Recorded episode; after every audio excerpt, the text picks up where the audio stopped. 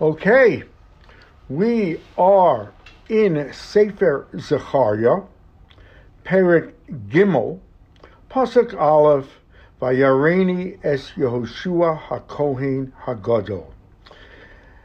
And so, in Perik Gimel, we're going to see a departure in the timeline of the Nevuos of Zechariah.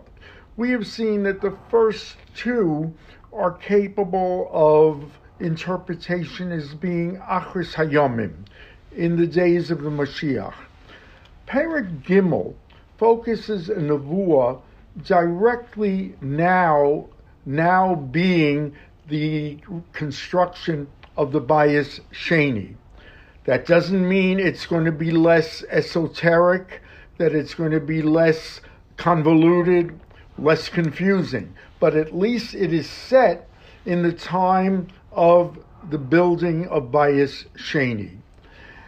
And what it involves, it's very interesting because nothing gave the movement to build Bayis Sheni more credibility than the appointment of the two leaders, one political, one religious. Zerubbabel, the political leader, was a direct descendant of Malchus Beis David. It doesn't get better than that genealogically. He is of a perfect pedigree, and it lent a legitimacy and an immediacy to the return to Jerusalem to build the temple. Similarly, Yoshua ben Yehozadak was the son of the last Kohen Gadol of Bayis Rishon. And so that too lends a continuity, lends a, a respectability to the movement, and was a great factor in uniting many people in Bavel to go back and rebuild the temple. Now we're going to see that a person or individual no less than the Satan himself is going to come and accuse Yoshua ben Yosadak, undermine his credibility, and stage, as it were, a trial as to his uh, viability as the Kohen Gadol.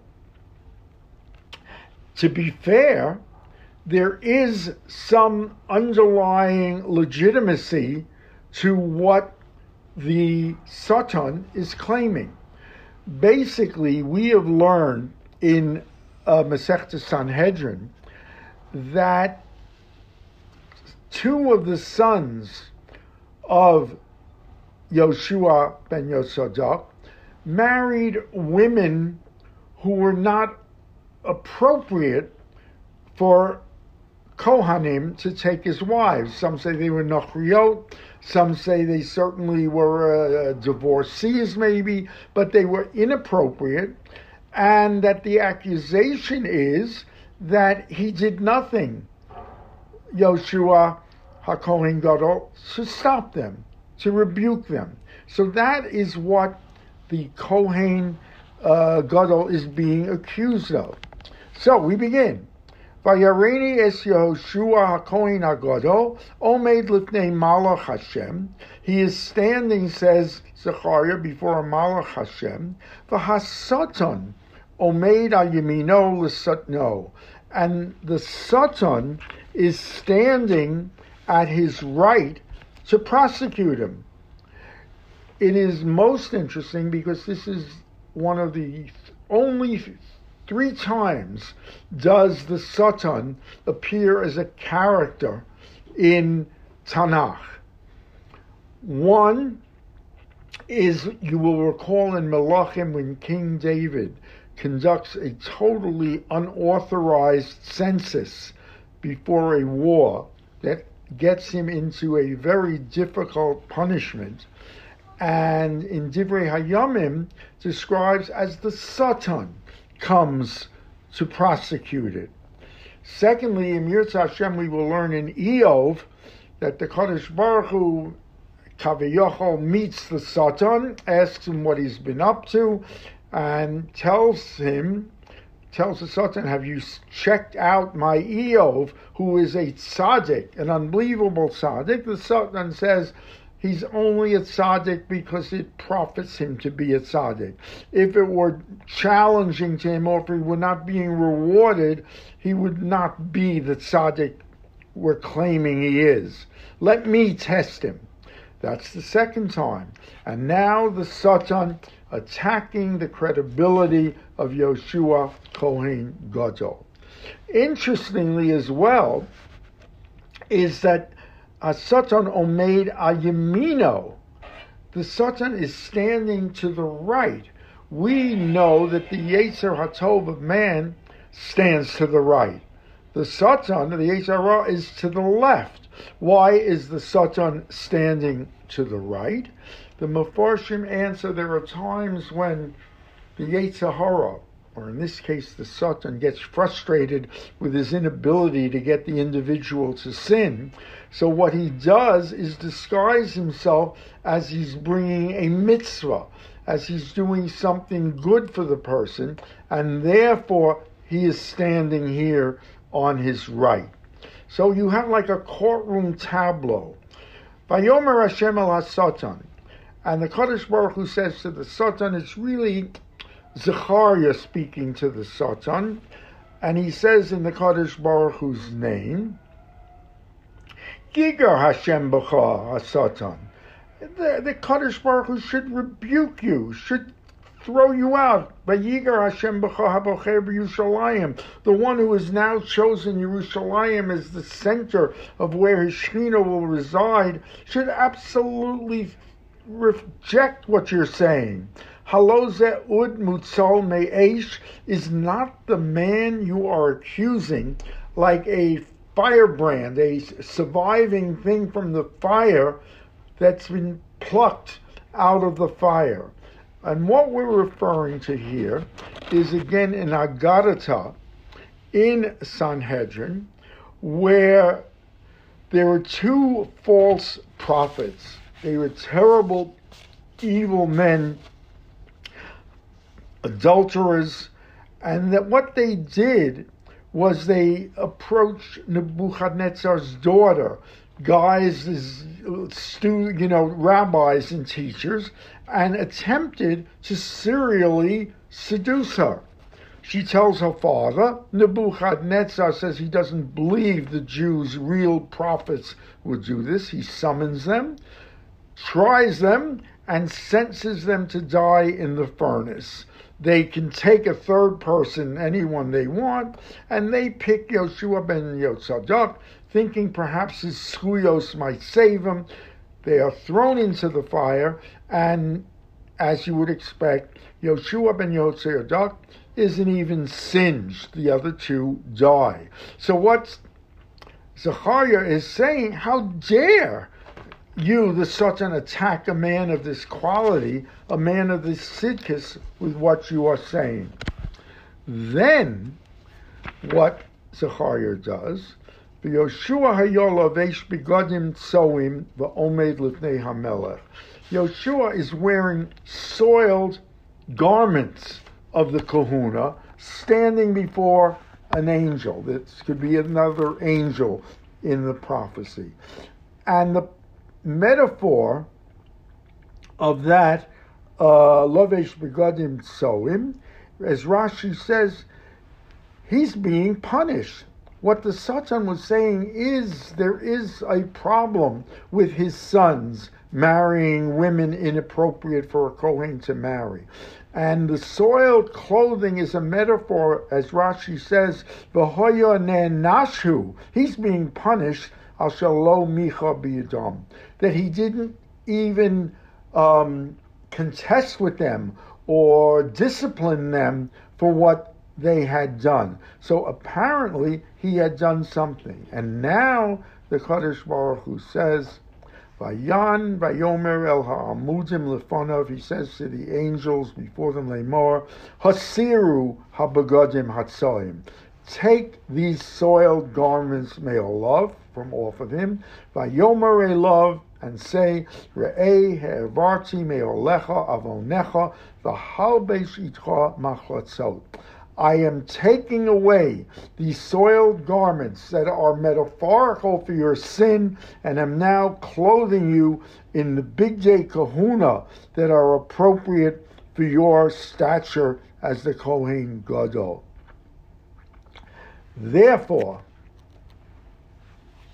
the Omar Yasimu Tzanif, and now I said, says Zechariah, or the Kohen, the um, Malach said, now put on him a tzanif, the uh, hat, the kova that the Kohen wore, that completes the outfit, al rosho, the yosimu atznif hatzahar al rosho, he is now totally purified by al bishu begodim umalach Hashem omed, and the um, Malachim supervise the stripping of the old, the putting on of the entire uh, vestments. As Rashi says, the hat indicate putting on that hat of the kahuna is bikashti rachamim olav. I have asked for compassion for him. In other words, there's an, there isn't really a trial. It's like understood that the underlying grievance the Satan is allegedly bringing has truth to it. He did stand by and do nothing when his sons uh, defiled their own kahuna by inappropriate marriages. Some Meforshim say that what they actually, what they did was not contemporary now. They did it generations later. And so that in all fairness, Yoshua did not know had no way of knowing. And so, yes, he might have been totally innocent of what the Satan is saying. But in any case, he is forgiven. He is stripped of his clothing, put on new bigdei kahuna. Vayod Malach Hashem Yoshua Lemor, and the Malach now, Yod, gives him commandment or direction what he must do now, Yoshua. Hashem Tzvaot. If you go in my ways, you follow my statutes and laws. You administer justice to my house. The justice of my house is the Beis Hamikdash. V'gam tishmor es chatzorai, you guard the sanctity of the courtyards of the Beis Hamikdash. V'nasatzi l'cha mehochim bein ha'omdim ha'ela. I will give you the ability to walk among these who are standing, referring to the malachim.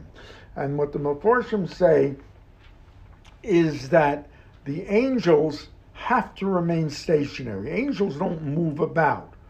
But man has that superior power to move. He's got mobility. I am going to give you that mobility that you will not be stationary and unmoving like the angels. Shmana Yoshua, listen to me, Yoshua HaKohen HaGadol. Atzav Reecha HaYoshim Leponecha, you and your companions who sit before you, ki anshoi mofes hemo, they too are men of miracles. Ki hinini mevi es avdi tzemach, and I am bringing my servant tzemach. So let us see who we are talking about. We know that the three men are Michal and Azariah uh, and uh, Michal, Azariah, Michal. And um, these were the three that Nebuchadnezzar had thrown into the cauldron and was saved. So they are Anshe Mofes. They are deserving of miracles themselves because of their tzidkas. Um, however, what they did was immediately went to Israel from Bavel, aligned themselves with Yoshua ben Yotzadak as his Talmidim to learn Torah. So he says these three, they're on Shemofes in themselves, and I am bringing my servant Semach. Semach usually means a sprout, Smichas David. The Meforshim differ. Semach here could mean Zerubbabel. that at this point Zerubbabel is a semach, a sprout. He's little known, but I will bring him and make him great. He will become the leader of Bnei Israel. He will become the um, harbinger of the Beis David, the Malchus Beis David, and the Mashiach. Semach could be, as we say, Zerubbabel. It could also be a metaphor for uh, the Mashiach. By the way, just one correction: it's Mishael, Michal, and Azariah are the three um, who were saved from the furnace. So the Radak says that Semach is the Mashiach. Moreover, you take the gematria that the uh, name of the Mashiach is Menachem. We have as a uh, parish. Menachem in gematria is 38, which is equal to Tzemach. So you take Tzemach could be a matured Zerubbabel. Tzemach could be the Mashiach himself. Continues the Navi.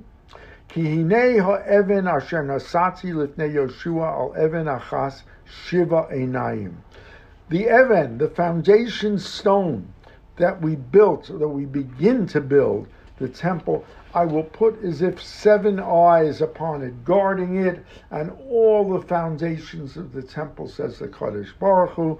Seven could mean just so many acts of shmira, of guarding that the Kadosh Baruch Hu will do. Others say, um, Radak, that it's the seven great Nevi'im who will oversee this by Yesheni, specifically Yoshua, Ezra, Zerubbabel, um, Nehemiah, Chagai, Zechariah, and Malachi. That these are the seven who will guard the temple. I will put them, and it will be eternal watching. Um.